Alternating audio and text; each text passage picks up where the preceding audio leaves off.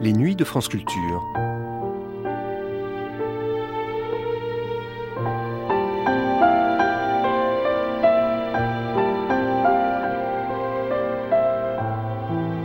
France Culture la nuit, une mémoire radiophonique.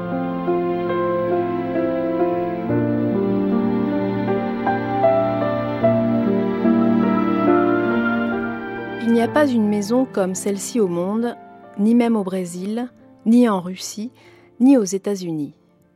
Souvenez-vous, à vrai, que l'on dira que c'est ici que tout a commencé. C'est par ces mots qu'André Malraux inaugurait au Havre en 1961 la première maison de la culture. D'autres allaient suivre, concrétisant des expériences déjà initiées au temps du Front populaire. Ministre des Affaires culturelles depuis 1959, Malraux fit de leur création le pivot de son action afin, selon ses propres mots, que n'importe quel enfant de 16 ans, si pauvre soit-il, puisse avoir un véritable contact avec son patrimoine national et avec la gloire de l'esprit de l'humanité. En 1970, Françoise Malétra passait une soirée chez Bernard Mounier, c'est-à-dire à la Maison de la Culture du Havre, dont il était le directeur. Avec lui, on entendait Christian Zarifian, Jean-Marie Huret et André Benedetto dans une maison de la culture havraise, alors toujours un peu virtuelle, un peu SDF. Elle attendra 1982 pour posséder ses propres murs avec le bâtiment réalisé par Oscar Niemeyer, une architecture dont elle a d'ailleurs depuis quelques années adopté le nom, le volcan.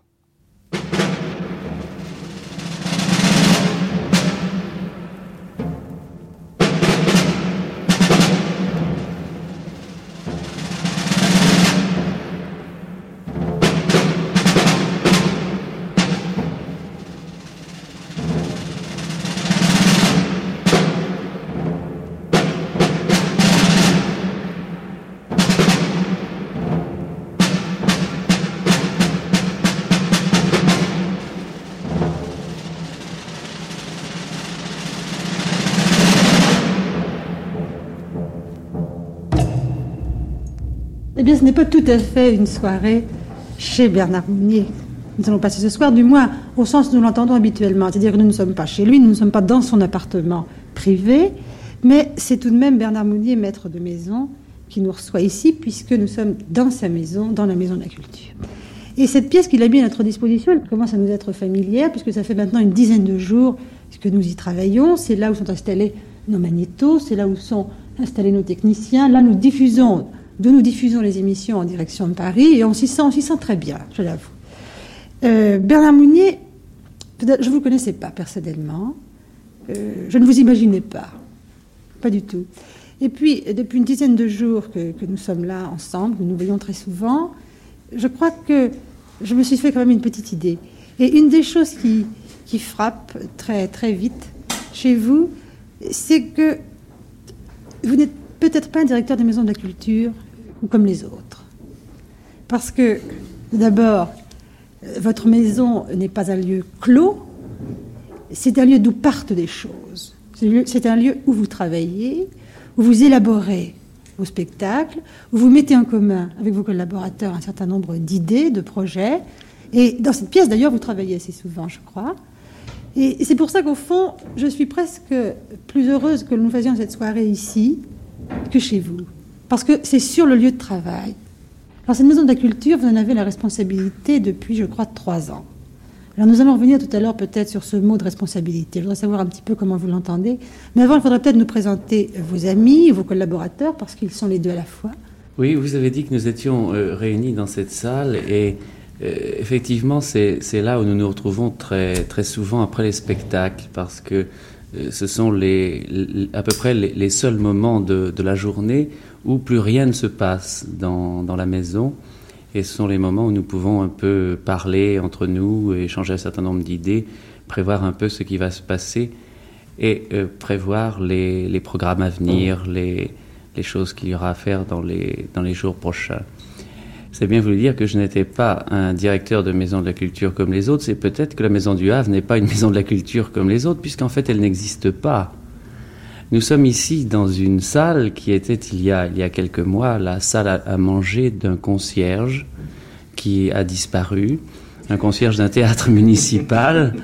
Et euh, nous lui avons, enfin, euh, nous avons demandé à, la ville du Havre d'essayer de, de, lui trouver un autre poste, non pas parce qu'il ne faisait pas l'affaire, mais parce que ça nous a permis de récupérer quelques locaux, car en fait nous sommes ici installés dans un tout petit théâtre municipal. Vous l'avez mis dehors, carrément. Et non, mais il est, il est, il est non, très, que... très bien installé autre il, part. Il, il a un très très bon poste. Ah oui, oui, oui, c'est Bon. un, limo, un, un limogeage par le haut. hein.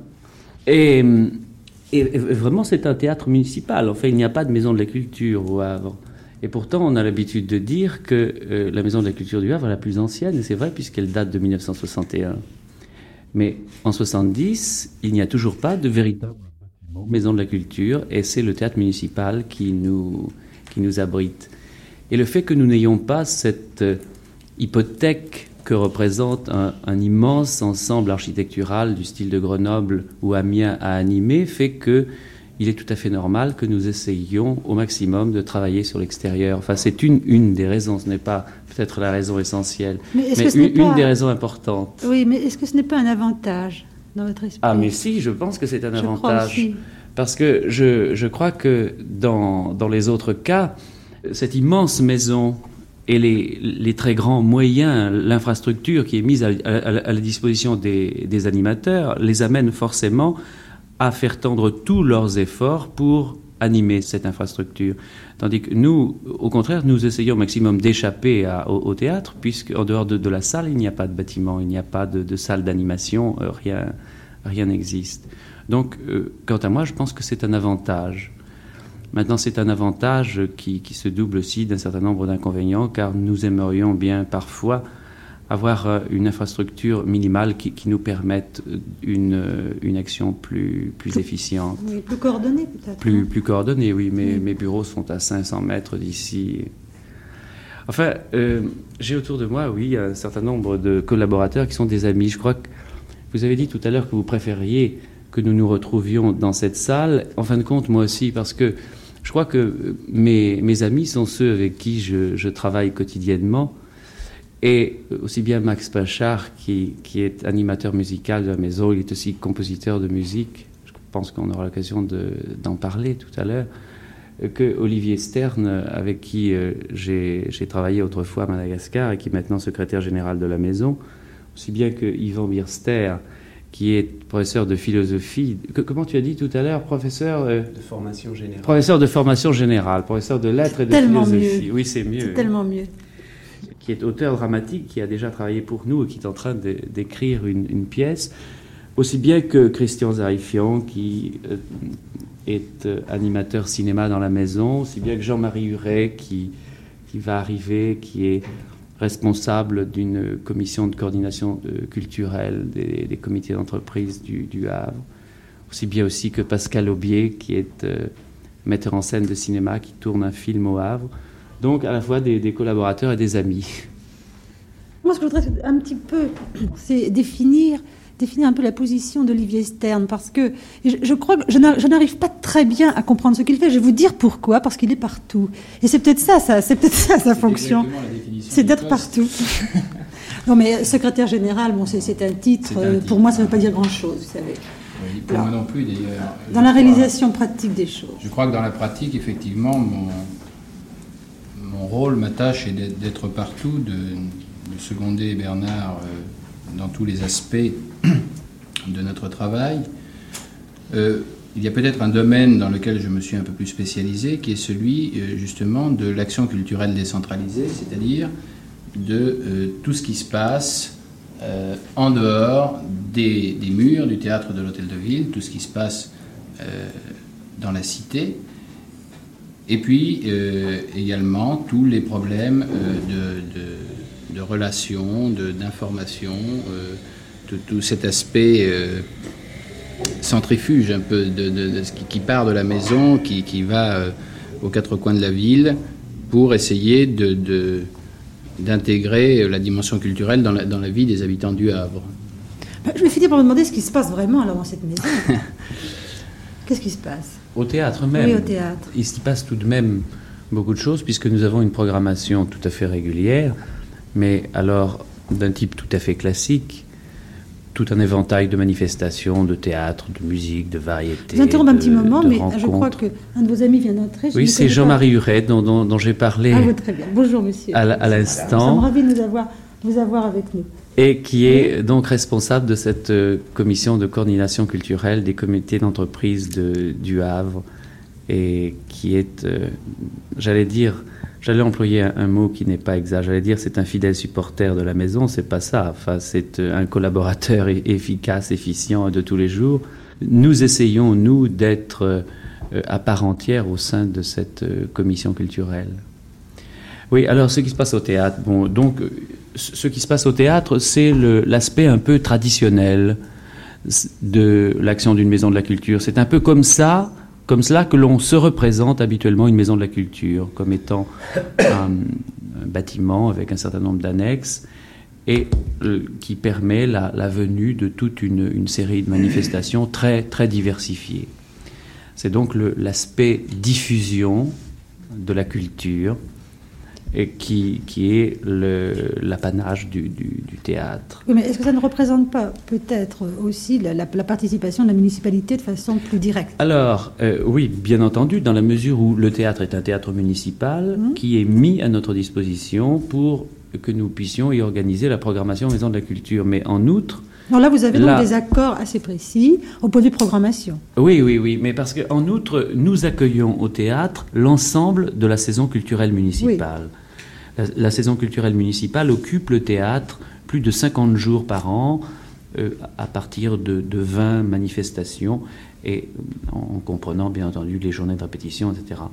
Et cette euh, saison culturelle municipale se situe d'ailleurs à un très très haut niveau de, qualité, ce qui fait que nous ne sommes pas du tout gênés de la recevoir.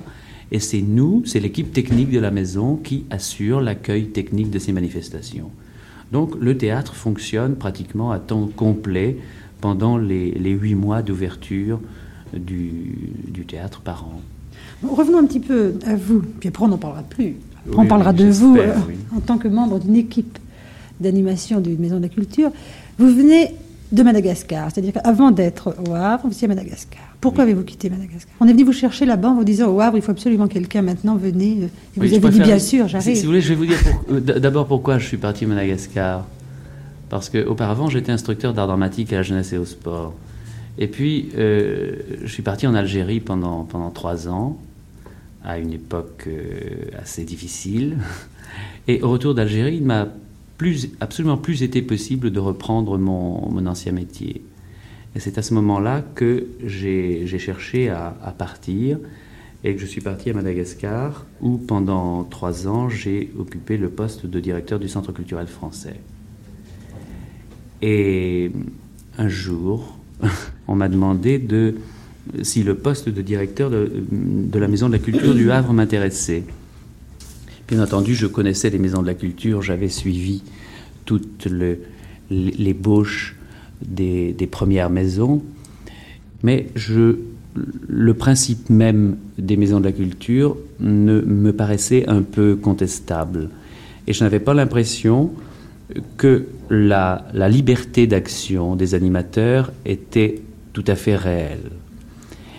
Par contre, lorsque l'on m'a proposé le Havre, tout de suite j'ai été intéressé et en fonction d'un élément je continue de trouver tout à fait déterminant pour l'efficacité de notre action, c'est la présence dans la ville du Havre d'une communauté ouvrière extrêmement importante. Sur 200 000 habitants, il y a plus de 80 000 personnes qui relèvent directement de la classe ouvrière. En outre, il n'y a pas d'université, et je pensais donc que un travail à la Maison de la Culture du Havre, d'emblée, devrait être dirigé en priorité vers le milieu ouvrier. Et c'est cela qui m'a intéressé lorsque l'on m'a proposé la direction de la Maison de la Culture du Havre.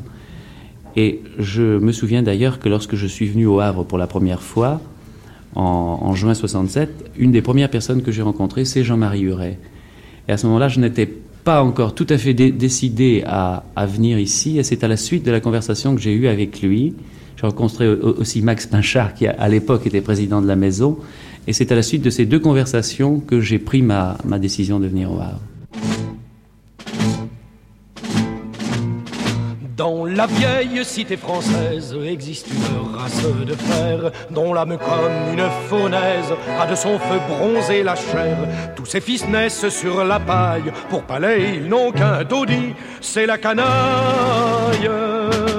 Eh bien j'en suis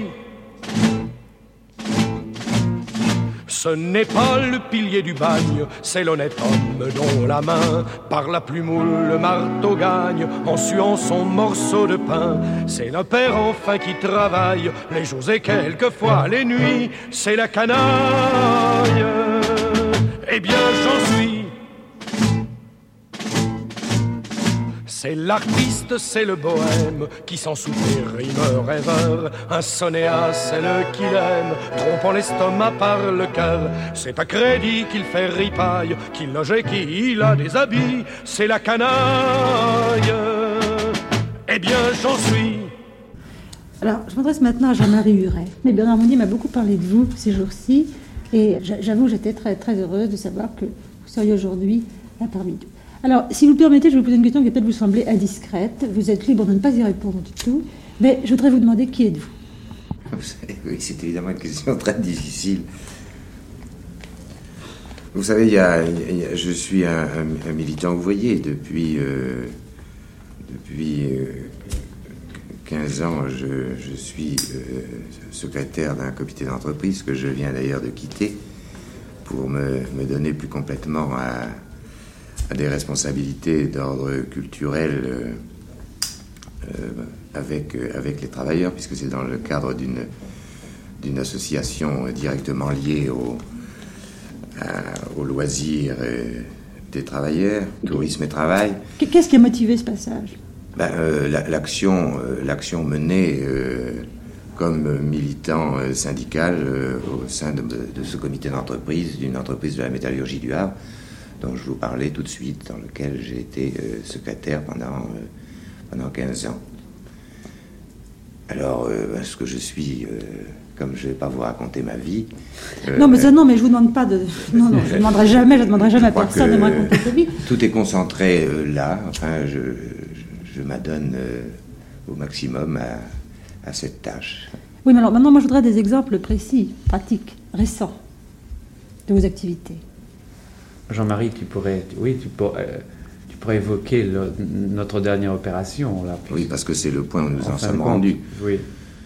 Étant, euh, étant donc euh, secrétaire de ce comité d'entreprise, j'étais à pied d'œuvre pour non seulement envisager l'action, tout un ensemble d'actions, mais puisqu'il est question de la culture ici, une action culturelle au sein de mon comité d'entreprise, mais il nous est apparu plus intéressant un certain nombre de responsables de comités d'entreprise de, coordonner nos efforts euh, pour que, euh, car les moyens des, comités d'entreprise sont, très divers et plus ou moins euh, à même de, répondre aux besoins des, travailleurs. Donc, étant secrétaire d'un comité d'entreprise, j'ai pu, avec d'autres comités d'entreprise et dans le cadre de tourisme et travail, on a créé cette commission pour mettre en commun nos moyens, nos besoins, notre réflexion.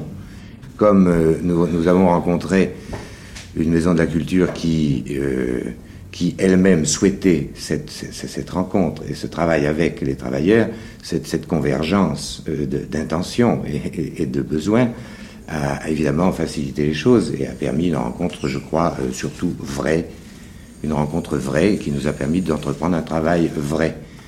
cette action que nous avons menée donc depuis maintenant trois ans, disons, mais surtout deux ans, nous a amené, euh, alors tout dernièrement, à cette euh, création euh, d'emballage avec André Benedetto. Si tu veux, Jean-Marie, peut-être que on, pourrait situer un peu d'abord, enfin, André Benedetto, puis situer ce, travail à propos d'emballage à partir d'autres d'autres expériences antérieures. Hein. D'abord, je, je, crois qu'il y a une chose qu'il faut absolument dire, c'est que, comme l'a dit Jean-Marie, euh, la création de cette commission est née d'un besoin. En, mai 68, dès que les grèves ont, démarré, ces, personnes, ces stagiaires sont repartis dans leurs usines et nous ont demandé de venir travailler chez eux, de venir y faire des animations culturelles. Et pendant un mois et demi, nous avons réalisé plus de 350 animations dans 47 entreprises différentes. Et ça a été pour nous une occasion de rencontre tout à fait exceptionnelle. Brusquement, à travers tout ce qui s'était passé en mai, nous avions toute une, déjà une culture commune. Si vous voulez, je crois que c'est un peu, un, peu ça. C'est une des. oui, oui. Nous avions un terrain de connaissance et puis des éléments de culture euh, communs. Et puisque nous parlons du théâtre, eh bien, la, première euh, création que nous avons fait en octobre 68, ça a été deux pièces de Yvon Birster, que l'on pourrait appeler des, farces euh, contemporaines, des farces de notre temps. Il pourrait peut-être nous en parler, lui, maintenant. je les avais écrites pendant les événements, et donc elles ne parlaient pas des événements, puisqu'ils étaient là, le contexte était là. Alors que maintenant, dans ce que je ferai deux ans plus tard, au contraire, je me rapprocherai beaucoup de la, des détails précis d'une situation et d'un contexte historique donné. Le théâtre d'imagination. Ce que j'appelle moi le théâtre d'imagination, celui qui peut se passer même d'un contexte. Vous le refusez celui-là? Totalement. Pourquoi Je voudrais l'exemple d'un cas où la fiction rattrape la réalité. À ce moment-là, je serais séduit, mais autrement, euh, je crois qu'il n'y a jamais eu de surréalisme, il n'y a jamais eu que du sous-réalisme. C'est tout. Alors. Bon. Dites-moi, le cercle s'est agrandi. Oui, Christian Zarifian, qui est euh, animateur cinéma à la, à la, maison et qui a réalisé il y a, il y a quelques mois un film avec euh, un certain nombre de, de, jeunes travailleurs du Havre. Et ce film vient d'être sélectionné pour la semaine de la critique à Cannes. Mais c'est un court métrage? C'est un moyen métrage. Moyen métrage. 50 minutes. Fait uniquement avec des amateurs euh, oui, oui, bien sûr, oui. Enfin, c'est-à-dire euh, l'équipe technique, disons, a été, faite de professionnels, parce que le, but de l'entreprise était donc de, livrer quand même un produit fini, si vous voulez, mais le scénario euh, et les dialogues et l'interprétation, enfin tout ce qui est la matière vivante proprement dite du film, est, le fait de, jeunes travailleurs, donc qui, qui n'avaient aucun rapport avec la réalisation hein, avant cette expérience. Une chose qui me, qui me fait très plaisir, c'est que je me dis que finalement les maisons de la culture, les critiques qu'on peut leur adresser, viennent peut-être d'une chose unique. C'est que la plupart du temps, les directeurs ou leurs animateurs deviennent, c'est pas du tout, je ne dis pas ça dans le sens péjoratif, mais euh, deviennent des touches à tout. Évidemment, c'est une très grande séduction. Vous avez une maison de la culture dont vous êtes responsable, vous, avez, vous pouvez choisir un certain nombre de collaborateurs. Et puis, euh, finalement, vous faites des choses qui sont bien faites. Vous avez voulu que chaque chose soit faite euh, en profondeur, soit faite avec le maximum de moyens dont vous pouviez disposer. Et vous avez refusé de faire des choses un peu superficielles, ou alors, par exemple, d'acheter des spectacles carrément et de les donner dans votre maison. C'est la solution de facilité. Mais ça, vous l'avez refusé. Oui, mais vous, venez de parler, vous avez dit que, que c'était pour nous une, une, grande séduction de, de, jouer un peu au touche-à-tout. Mais il ne faut pas oublier que si nous recevons des subventions, c'est parce que nous touchons à tout. Ou que, au moins, dans notre cas, nous donnons l'illusion de toucher à tout. Et effectivement, je crois que ce que nous avons dit, c'est bon, il, nous, nous, nous devons de présenter à la population du Havre un éventail de, de, de spectacles de qualité et à ce moment-là, effectivement, nous faisons venir des spectacles déjà existants. Mais en dehors de ça, en ce qui concerne le véritable travail, et surtout le travail de création à la Maison de la Culture du Havre, nous avons fait des choix. Car il n'est absolument pas possible de tout faire. Et euh, nous préférons aller au fond des choses dans certains secteurs plutôt que d'essayer de, oui, de toucher à tout. Alors donc théâtre, cinéma, parce qu'il se trouve que dans la, maison, il y a des, spécialistes de, cinéma, dont, Christian. Christian Zarefian, qui, s'occupe de cinéma ici, est assez pressé. Oui, il est pressé, je, vais vous dire pourquoi. Vous voulez que je vous dise pourquoi Oui, il est, pressé parce que... Euh, euh, oui, ou alors... Euh, tu, si, si, il va le dire. Tu, oui. Alors Oui, non, c'est parce qu'on est en train de préparer un deuxième film du même type avec une classe euh, d'un lycée du Havre, le lycée euh, anciennement Félix Faure, actuellement Claude Monet. Et euh, les demoiselles sont là, elles m'attendent en haut pour, pour poursuivre la, préparation du scénario. On peut en parler un petit peu maintenant de, Du nouveau? Oui. De celui qu'on est en train de préparer? Oui, Ben, c'est un film bâti sur le même principe, c'est-à-dire dont, elles vont, dont elles ont déjà écrit le scénario d'ailleurs, dont, dont elles poussent la préparation assez loin d'ailleurs, beaucoup plus que dans, le premier cas, et qui fait référence à leur, euh, leur euh, je dirais pas à leur problème, non, parce que euh, ce sera un film beaucoup moins réaliste que le premier. Euh, c'est une, une suite de séquences, euh, apparemment sans lien, disons, euh, alternativement réalistes et imaginaires, et qui sont, dans leur esprit, destinées à, à rendre compte euh, de ce qu'elles sont. Le titre provisoire est assez drôle. Oui, le titre provisoire, c'est Pourrait mieux faire. Est-ce que l'on peut dire que le, que le cinéma est un moyen privilégié d'animation culturelle? Oui, c'est un gros problème. C'est un peu épineux de me poser ça en présence de tout le monde, mais euh, enfin, effectivement. Justement, on va bien voir. Mais non, oui, faites comme chez vous, parler. Euh, bah oui, évidemment, je pense que oui, mais euh, pour des raisons quand même euh, relativement précises. C'est pas euh, ségrégation à l'égard des autres moyens d'expression. C'est parce que euh, économiquement, le problème est, beau- est beaucoup mieux soluble. Économiquement et techniquement, disons, euh, le moyen, le, le cinéma. euh, est un instrument d'abord très souple, facilement transportable. Il coûte moins cher que le théâtre? Pardon? Il coûte moins cher que le théâtre? Oh, infiniment moins cher. Pas au niveau de la création. Non, non, je parle voilà. pas de la création. Encore que, bon, euh, enfin, on peut faire des films pour relativement bon marché, mais euh, c'est surtout au niveau de, de l'animation, de, de présentation de, de films, etc. Euh, il nous arrive d'être presque, de rentabiliser presque le prix de nos séances, et même assez souvent. Euh, chose qui est inimaginable dans d'autres secteurs. Et pourtant en faisant des places à 3 francs. Bien, on va peut-être vous laisser retourner à Oui. Mademoiselle.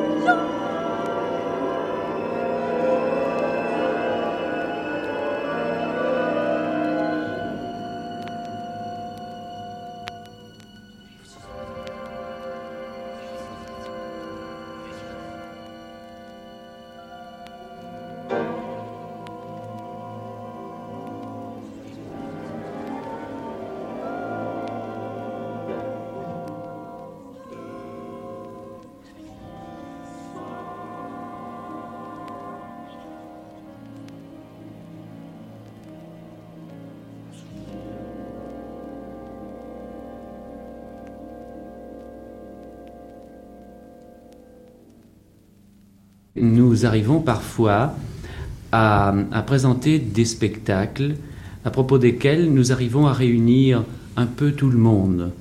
Mais je crois que ces moments sont extrêmement rares et le seront encore pendant très longtemps, car les, les réflexions les, de chacun sont, sont tout à fait spécifiques dans l'univers actuel, dans la société actuelle, qui est une société de division du travail, je, crois que ce serait tout à fait vain de considérer qu'il est possible de réaliser en fait des, spectacles qui puissent toucher directement et profondément toutes les couches de, de la population d'une ville.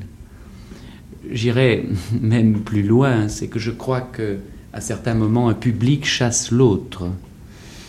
C'est assez grave ce que vous dites. C'est grave. Non, je ne pense pas que ce soit grave. Non, c'est dangereux dans l'instant, mais c'est le moment d'une étape. Qu'un public rejoigne l'autre. Oui. Et je pense que de toute façon, tout ce que nous faisons, que ce soit dans le domaine de la musique, du théâtre, du, cinéma, ou, cela tend à essayer de participer à notre niveau à ce que la société change. Et pour que la société change, il est certain qu'avant qu'elle change, il se passera un certain nombre d'étapes.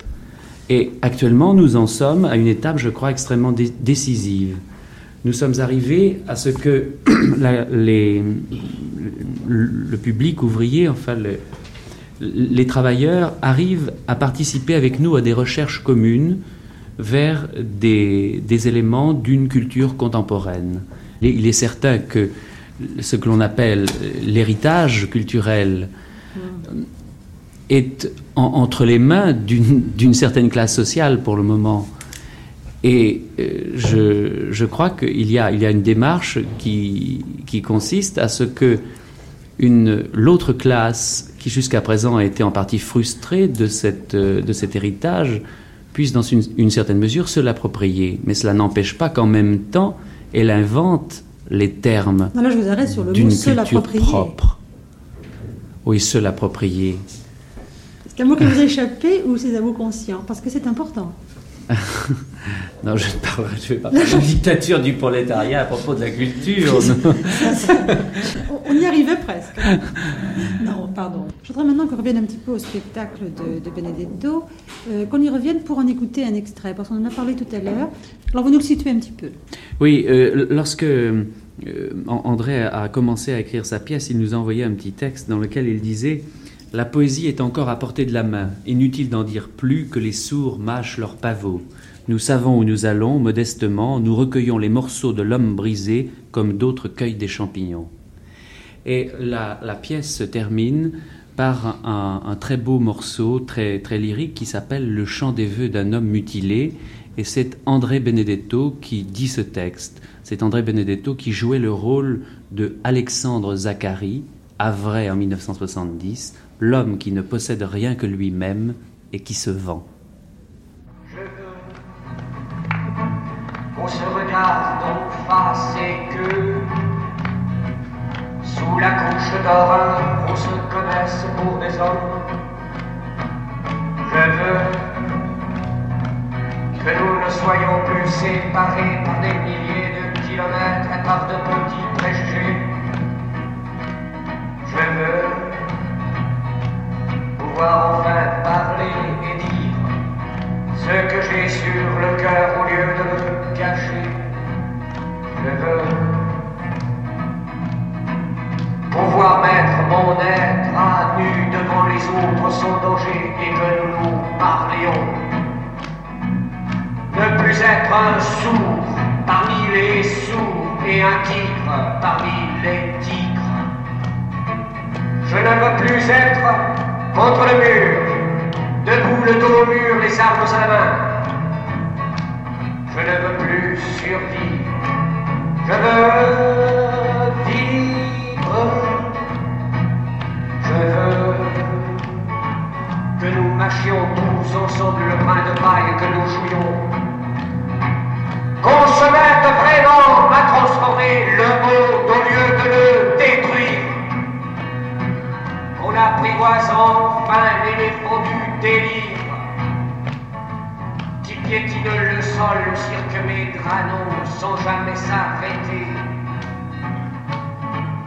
Je veux que toutes les ampoules intérieures de l'homme soient éclairées, que ce qui se cache dans l'homme, qui est une marchandise ce soir, l'homme. Je veux que les vieux sangliers de la classe ouvrière qui arborent un petit sourire entre leurs défenses d'ivoire on enregistre leurs leçons, leurs souvenirs et qu'on les passe en feuilleton à la radio-télévision. Je veux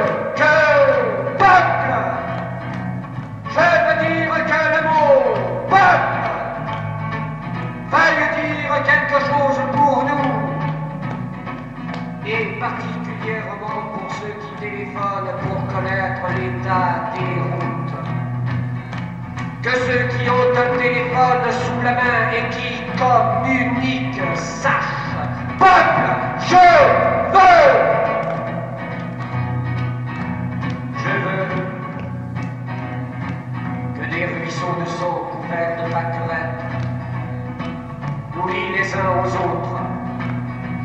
comme un serment par le sang mélangé et que, frères, vous compreniez. Je veux que cet enfant vienne à terme parfaitement constitué, saint de corps et d'esprit, garçon pour prendre la relève, dans le combat, pas dans l'exploitation.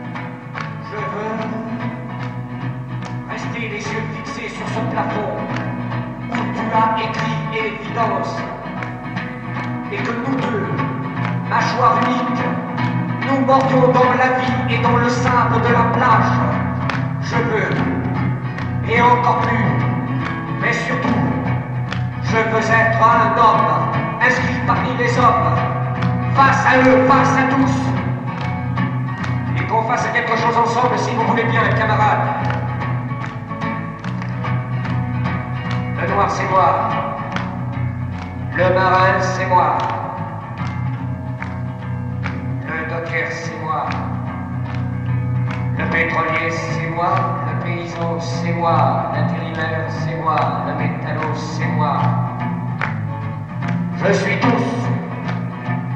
Je suis le lion.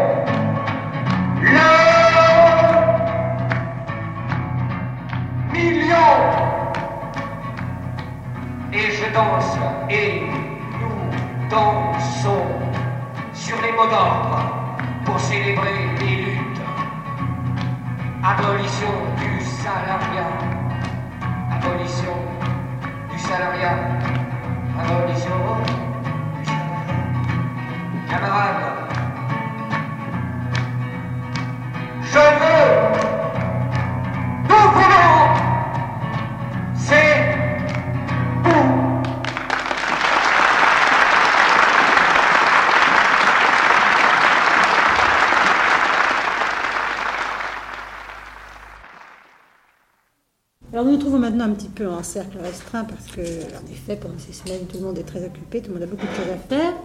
Et donc, jusqu'ici, on a évoqué ces deux grandes options, le théâtre, le cinéma.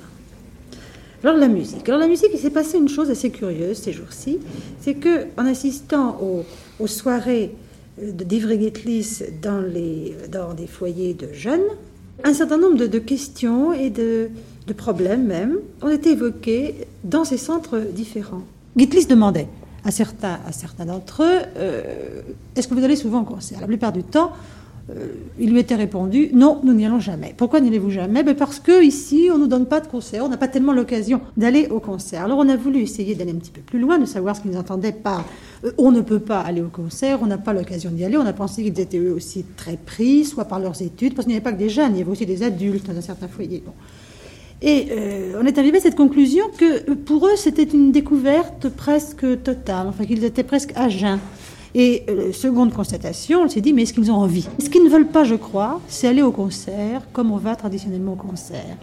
C'est-à-dire, ils s'imaginent encore, ils ont d'ailleurs pas tout à fait tort, que pour le concert, il faut s'habiller le soir, il faut faire très attention de ne pas manger un bonbon, il faut faire très attention de ne pas communiquer à son voisin ses impressions, il faut rester là et, mon Dieu, s'ennuyer un petit peu et jusqu'au bout parce qu'on n'a pas le droit de sortir, parce que ça ne se fait pas. Alors là, je crois qu'il y a quelque chose à faire. Et euh, évidemment, vous nous disiez tout à l'heure que vous préfériez accorder tout votre temps à des disciplines, à des spectacles pour lesquels vous avez vraiment des moyens suffisants pour le faire de façon satisfaisante. Alors pour la musique, qu'est-ce qui se passe en ce qui vous concerne? Oui, mais c'est pas tout à fait vrai parce que la preuve en est, c'est que précisément Gitlis vient de, passer sa semaine dans des foyers de jeunes travailleurs, des maisons de jeunes ou des foyers socio-éducatifs de lycée. Mais je crois que c'est cela qu'il faudrait faire. Lorsque je parle de, moyens, c'est évidemment des moyens financiers, c'est aussi des, moyens en hommes. Max Pinchard pourra en parler beaucoup plus savamment que moi, puisqu'il est confronté à cette réalité de façon quotidienne. Mais je pense que euh, si d'une manière générale, il y a un blocage sociologique entre une partie de la population avraise et les spectacles qui se passent au théâtre, c'est encore beaucoup plus vrai pour la musique. Parce que dans le domaine des variétés, bon, n'en parlons pas, mais euh, pour, le théâtre, déjà, on a réussi à ce qu'il y ait au théâtre, au théâtre de l'Hôtel de Ville, ici à la Maison de la Culture, un, public de plus en plus populaire. Alors que c'est une chose que nous n'avons pas du tout réussi pour la musique. Par contre, à chaque fois que nous arrivons à décentraliser une opération musicale, et les spectacles qui se passent au théâtre, c'est encore beaucoup plus vrai pour la musique. Parce que dans le domaine des variétés, bon, n'en parlons pas, mais euh, pour, le théâtre, déjà, on a réussi à ce qu'il y ait au théâtre, au théâtre de l'Hôtel de Ville, ici à la Maison de la Culture, un, public de plus en plus populaire.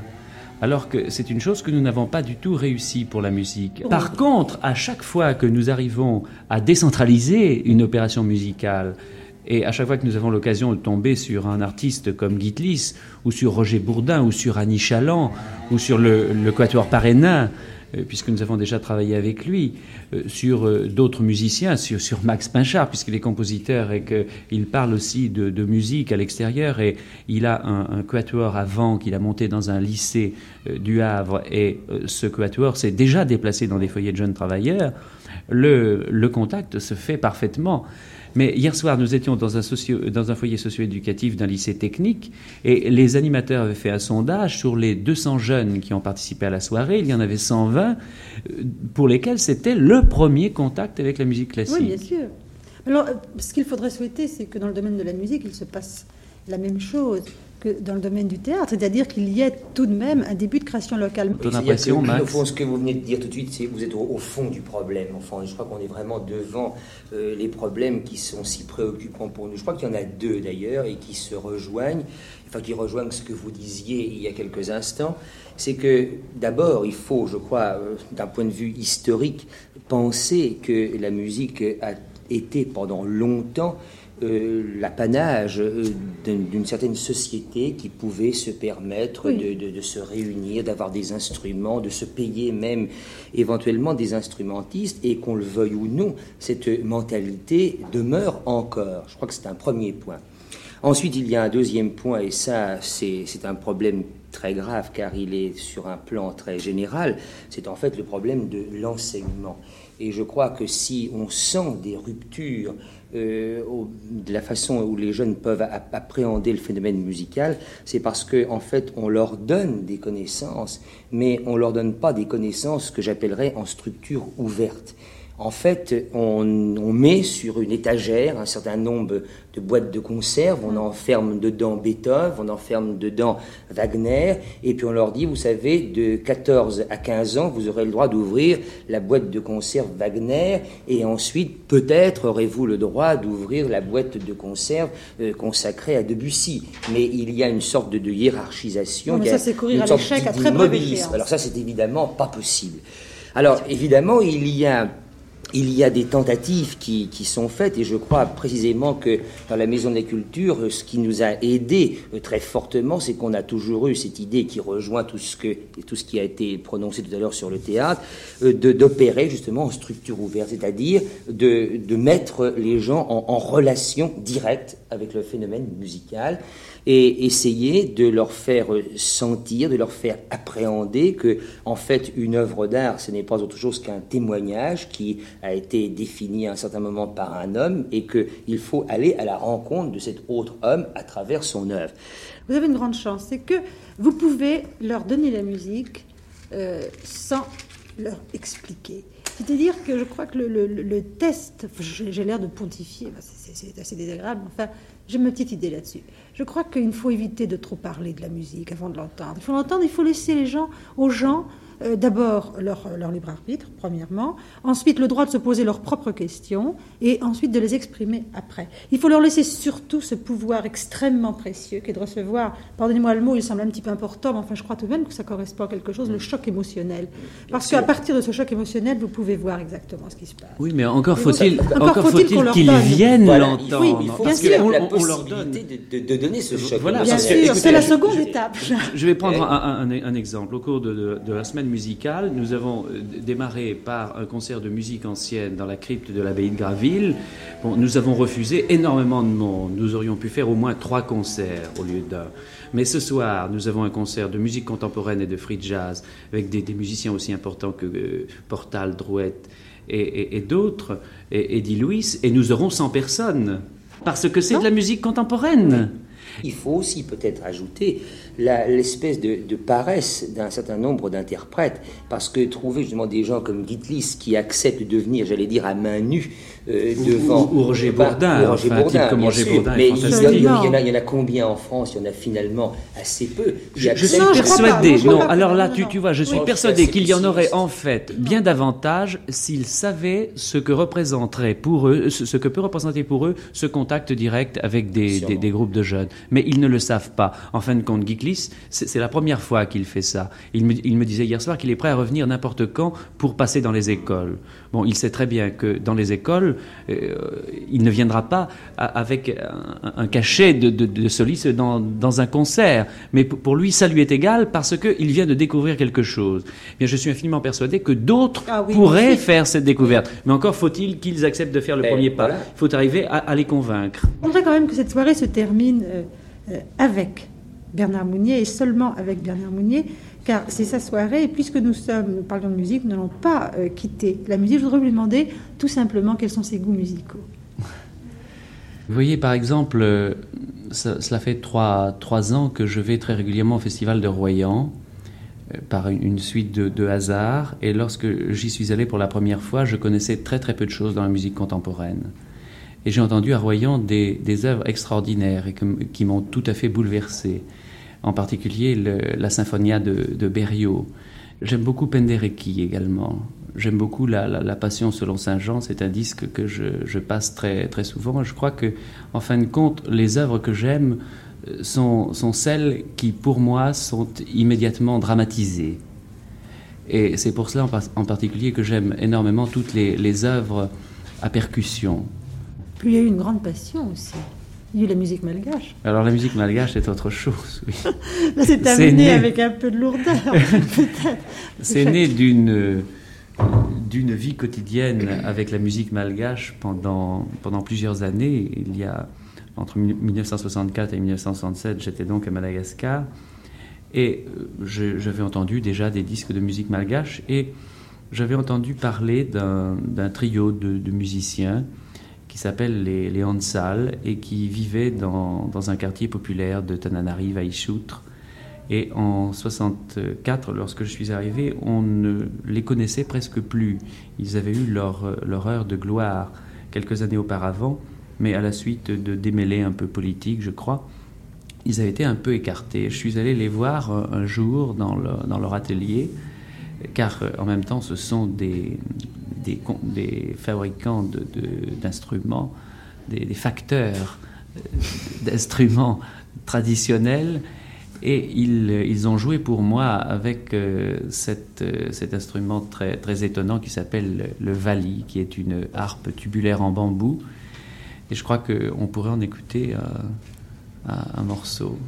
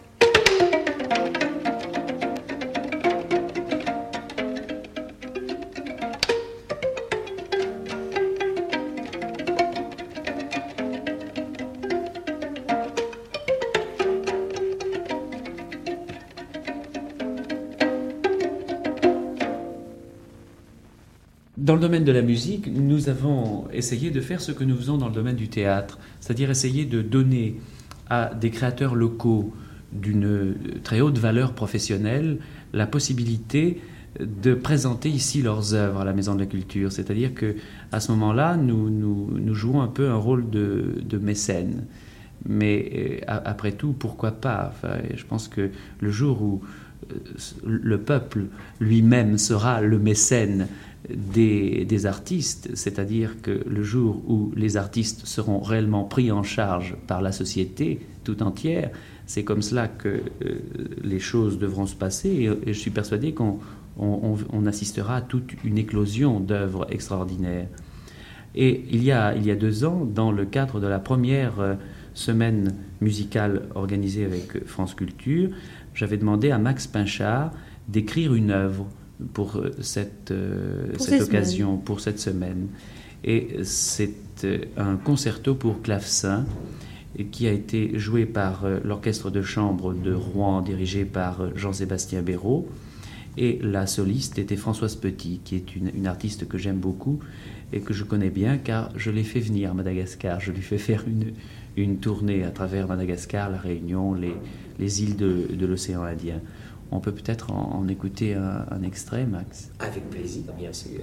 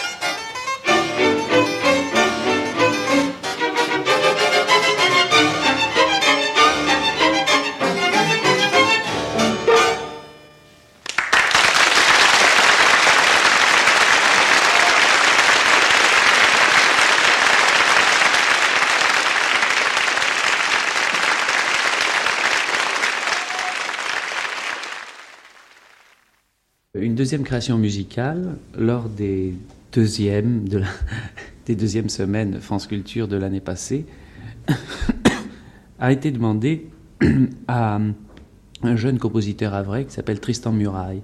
Et Tristan Muraille fait partie d'une équipe de, de, jeunes comédiens, de jeunes artistes, le théâtre de, de la Salamandre, avec, euh, avec laquelle nous travaillons très régulièrement, car les spectacles de théâtre dont j'ai parlé euh, précédemment, et surtout euh, le spectacle Apollo, a été monté par cette équipe. Nous n'avons pas d'équipe permanente, de troupe permanente à la Maison de la Culture. J'ai préféré donner une chance à une jeune troupe locale, qui est maintenant professionnelle, mais qui conserve son autonomie propre.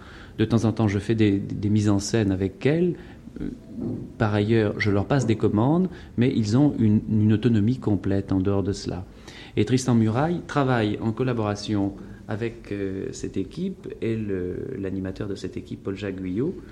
Et il a écrit pour euh, la semaine musicale de 1968 une œuvre qui s'appelle Couleur de mer et qui a été donnée ici par Diego Masson et son ensemble Musique Vivante. Eh bien, si le théâtre en est au Havre à sa cinquième étape, euh, la musique est un tout petit peu en retrait. Mais ce que je voulais vous, dire et vous promettre, euh, Bernard Mounier, c'est que, en ce qui concerne la musique, s'il doit y avoir une troisième, quatrième, cinquième, sixième étape, et il y en aura, nous serons toujours à vos côtés. Soirée chez Bernard Mounier à la Maison de la Culture du Havre a été diffusée pour la première fois le 23 avril 1970. Vous pouvez réécouter cette émission durant 1000 jours et la télécharger pendant un an à la page des nuits sur le site franceculture.fr. Les amoureux du Havre n'ont pas besoin de la mer et les bateaux se navrent d'être toujours seuls sur la mer. Je t'aime, tu m'aimes, on s'aimera jusqu'à la fin du monde, puisque la terre ronde. Mon amour, t'en fais pas. Mon amour, t'en fais pas. Les enfants de la terre se fichent du bon Dieu. Ils s'aiment sans s'en faire, comme s'aiment les amoureux. Je t'aime, tu m'aimes, on s'aimera jusqu'à la fin du monde, puisque la terre est ronde. Mon amour, t'en fais pas, mon amour, t'en fais pas. Puisque la terre est ronde, mon amour, t'en fais pas, mon amour, t'en fais pas. La la la la la la la la la la